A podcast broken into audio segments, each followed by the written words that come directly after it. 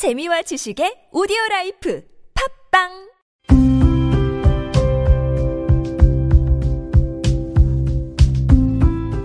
칼럼을 읽어드립니다.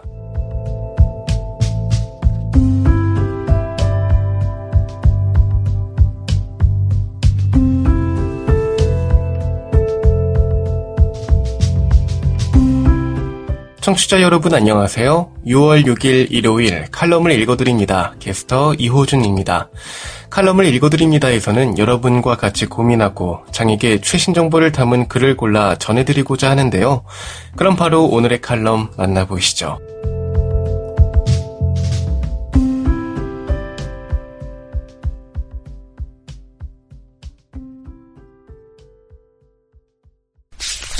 에이블 뉴스, 이의 있습니다. 자폐인 의사소통 능력에 결함이 있다는 말.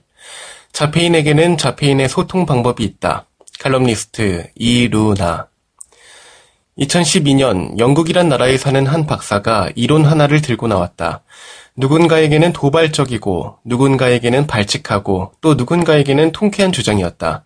소위 더블 엠퍼시 프라블럼 이론인데 간단히 요약하면 이렇다. 세상이 오랫동안 자폐인에게 부여한 사회적 의사소통 능력의 결함을 지닌 사람들이란 낙인은 사실이 아닐지도 모른다. 어쩌면 자폐인들의 의사소통 방법에 결함이 있는 것이 아니고 자폐인과 비자폐인 간의 의사소통의 방법이 너무 달라서 생기는 오해들일지도 모른다. 비자폐인이 비자폐인끼리 소통이 수월하듯이 자폐인은 자폐인 간의 소통이 수월하다.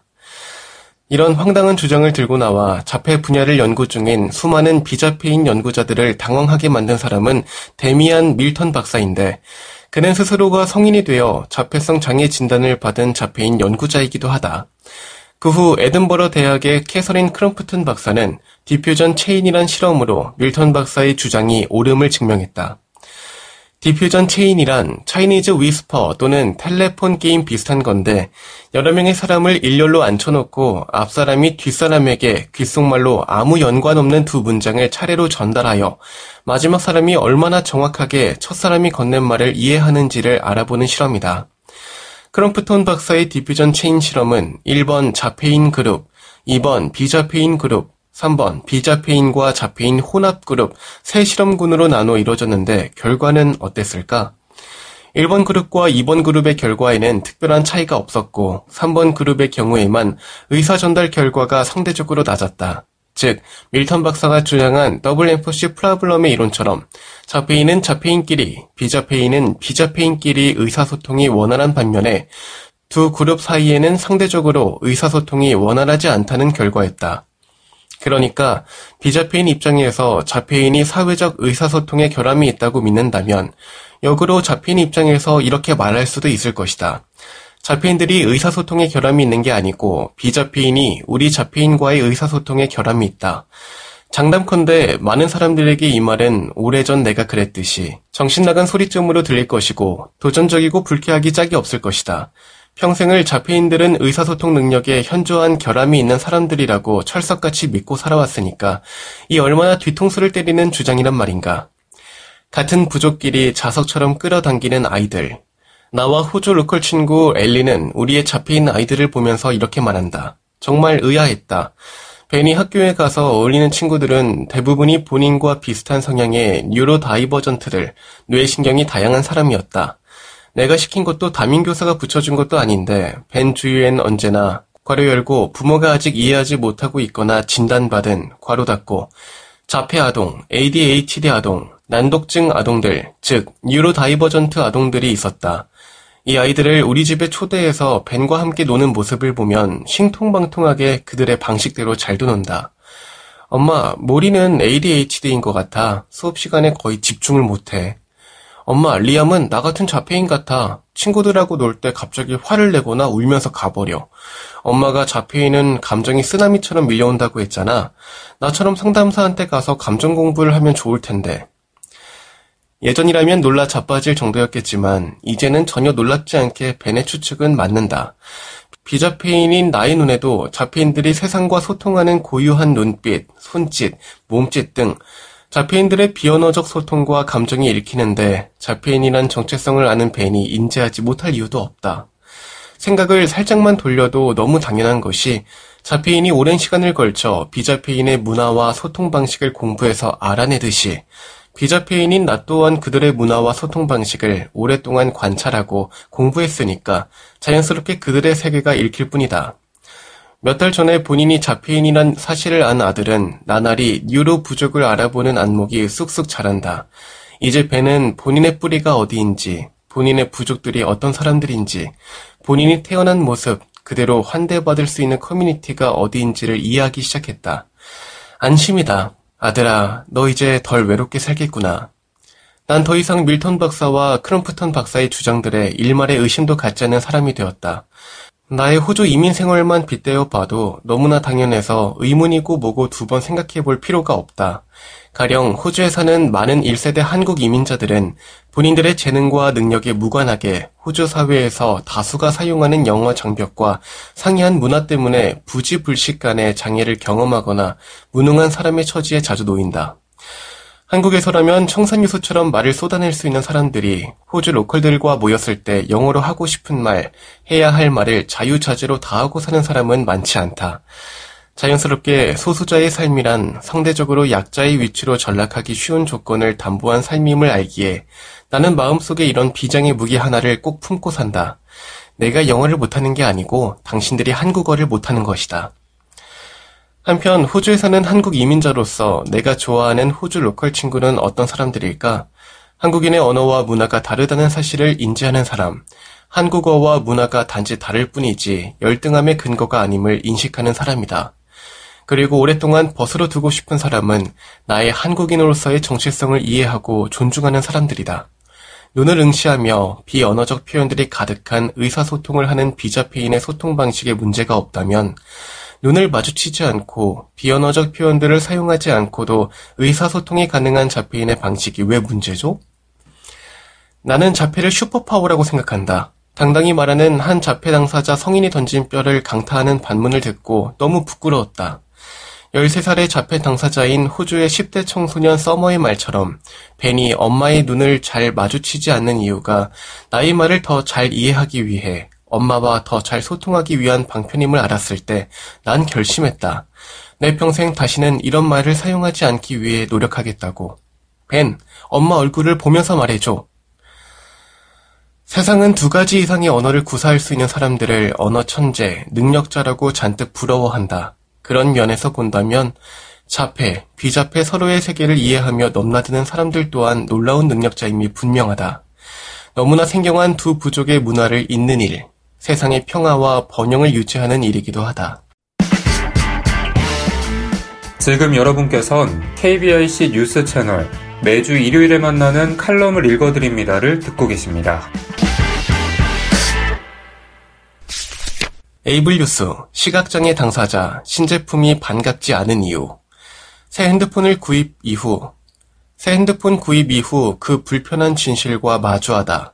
사회 환원 가치 다방면 실천해야 진정한 글로벌 기업. 칼럼니스트 한지혜. 대다수 현대인은 눈을 뜸과 동시에 스마트폰과 함께 일상을 보낸다. 스마트폰을 백과사전의 내용을 빌려 한마디로 정의한다면 일반 휴대전화에 여러 컴퓨터 지원 기능을 추가한 지능형 단말기라고 말할 수 있다. 이 단말기에 자신에게 적합한 응용 애플리케이션을 설치하고 이를 적시적소에 잘만 활용한다면 일상생활에서 최고의 절친이며 동반자일 것이다. 장애인들에게 있어서도 보조공학기기에 버금가는 다양한 애플리케이션과 접근성 기능 등은 분명 우리의 삶을 윤택하게 만드는 데 일조하고 있다. 필자 역시 그러한 기능 덕분에 더욱 핸드폰에 대한 활용도와 애착도가 높은 것도 사실이다. 좀 더 좋은 기능에 편리한 핸드폰을 갖고자 하는 열의는 장애인이라고 다를 바가 없다. 필자도 기존 핸드폰의 24개월 약정기간이 끝나자마자 들뜬 마음으로 바로 매장으로 향했다. 마음 같으면 아주 고가의 최신형 폰을 구매하고 싶었지만 두 아이를 키우는 평범한 워킹맘은 경제관념부터 먼저 앞서 매장에서 가장 가격 대비 성능이 좋은 보급형 제품으로 선택했다. 케이스부터 부속 충전기까지 모두 새 것으로 바뀌니까 잠시나마 40대 아줌마에게도 설렘이 찾아온다. 그런데 그 설렘은 핸드폰 매장을 나선과 동시에 사라져버렸다. 피해자가 가장 많이 사용하는 기능은 톡백, 화면 텍스트 내용을 음성으로 읽어주는 기능이다. 그런데 토크백 기능의 연속 읽기가 안 된다. 이전 제품은 핸드폰을 살짝 흔들면 그대로 연속하여 음성 출력이 이루어졌는데 이 기능이 적용되지 않은 것이다. 이 문제는 핸드폰 매장 직원들이 해결할 수 있는 차원이 아니었다. 본인들은 일생에 한 번도 이용해볼 필요가 없는 기능인데 접하지도 못한 기능의 문제점을 점원들이 알기란 쉬운 일이 아니다. 혼자서 접근성 내 모든 기능을 정독하고 또 훑어보지만 딱 명확한 설정 방법은 명시되어 있지가 않다. 그날 밤을 그렇게 새로운 핸드폰을 알아가는 재미난 밤이 아닌 당황하여 기계랑 씨름하다가 속상하게 흘려보냈다. 다음날 다행히 인복이 많은 필자는 시각장애 후배의 도움으로 명령 동작 방법을 배웠다. 안드로이드 10버전 이상부터는 접근성에서 흔들어 연속 읽기가 되지 않고 두 손가락으로 3번을 톡톡톡 쳐야지만 연속 읽기 실행이 된다는 것을 알게 되었다. 그러나 시각장애인에게는 너무나 중요한 고급 정보가 접근성 안내에는 탑재되어 있지가 않았다. 아마 필자처럼 갑작스러운 혼란을 겪을 또 누군가가 벌써부터 걱정되었다. 한시름을 덜고 나서 다시 이 새 친구와 친해지려고 하니까 또 다른 이상 반응을 보인다. 토크백 음량이 일정 수준 이상 작아지지가 않는 것이다. 음량을 5%로 낮춰도 상대방이 다 들릴 정도로 큰 소리로 출력이 된다. 혹시 기기 문제면 교환을 받아볼까 하고 같은 기종으로 바꾼 남편폰도 테스트를 해보니까 마찬가지로 더 이상 토크백 기능의 음향이 줄어들지가 않는다. 아, 이제는 조금씩 언짢은 기분까지 생기기 시작한다. 고객센터에도 전화를 해보고 사이트에도 질의를 해보았지만 일반적이지 않은 문제에 기술자에게 개념을 이해시키는 데만 오랜 시간이 걸렸을 뿐 아무런 도움이 되지 않았다. 우여곡절 끝에 제조사의 시각장애 직원과 통화하게 되었는데 원인을 알게 되니 허탈감까지 들었다. 알고 보니 이러한 문제가 지난해 신제품부터 발생하여 신제품에는 수정 조치했는데 올해 출시된 제품에는 또 적용이 안 된 것 같다고 안내해 주셨다. 이달 내에 업데이트를 지원하여 더 이상 음향 조절이 안 되는 경우를 방지하겠다는 대답을 들은 후 나의 속상함은 안도감으로 바뀌었다. 지난해 문제가 발생했을 때 왜 당시 신제품들에만 적용되고 이후 출시된 신제품에는 또 놓친 그 상황에서 다시금 장애인 고객들에 대한 섬세함이 부족했음을 알 수가 있었다. 이렇게 해프닝 정도로 너그럽게 이해하고 모든 일이 종결되었으면 얼마나 좋았을까? 며칠 후 또 예상치도 않았던 오작동이 시작되었다. 이제는 토크백 속도 조절에 문제가 생겼다. 음성 읽기 속도를 100%로 설정하여도 엄청 느린 속도로 음성이 출력되기 시작했다. 껐다 켜기를 수십 번 반복하고 입이 닳도록 고객센터와 통화를 해본들 답답한 사람은 오롯이 핸드폰을 구입한 당사자 필자의 몫이었다. 결국 근무를 조퇴까지 하면서 서비스 센터를 방문했고 담당 기사님 역시 원인을 몰라 애쓰시다가 해결점이 없어서 초기화를 권하셨다. 나의 핸드폰은 그렇게 구입한 지 2주 만에 원인 불명의 접근성 기능이 제 역할을 못해서 모든 시스템이 초기화되고 말았다. 같은 기종으로 구입한 남편은 전혀 불편 없이 잘 쓰고 있는데 시각장애인인 필자는 여러 이유로 이렇게 곤욕을 치르고 있으니 씁쓸하다. 장애인과 관련된 접근성을 비장애인들이 애용하는 솔루션처럼 심혈을 기울였으면 이러한 불편이 초래되었을까? 모든 불편이 장애 소비자의 입장이 전혀 고려되지 않고 섬세하게 챙겨야 할 요소 중 배제되었기에 나타난 결과물들이 아닐까? 좋은 화소의 카메라를 출시하기 위한 노력, 획기적인 디자인 모형에 들이는 공에 10분의 1만큼이라도 에너지를 쏟았더라면 어땠을까 하는 아쉬움이 절로 든다. 이제는 약정 기간이 끝난 후 핸드폰을 구입할 시점에 마냥 설레지만은 못할 것 같다. 보편화된 기기를 장애인 편의에 맞춰 쓰는 것이 이렇게 어려운 일인지 몰랐다. 필자에게 신제품 구입으로 인해 얻게 되는 설렘을 빼앗아간 원인은 제조사 기술진들의 무심함이다.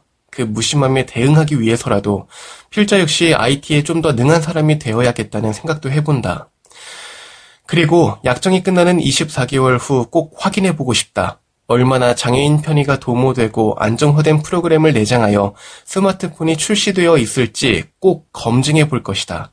글로벌 기업의 자긍심을 단순 확장심만으로 얻게 되는 가치가 되어선 안 된다. 우리나라 기업들이 비록 소수 고객의 목소리일지라도 그 간절함과 절박함에 함께 공감하고 그들의 소비권을 지키는 것에도 소홀하지 아니하기를 진심으로 바라본다.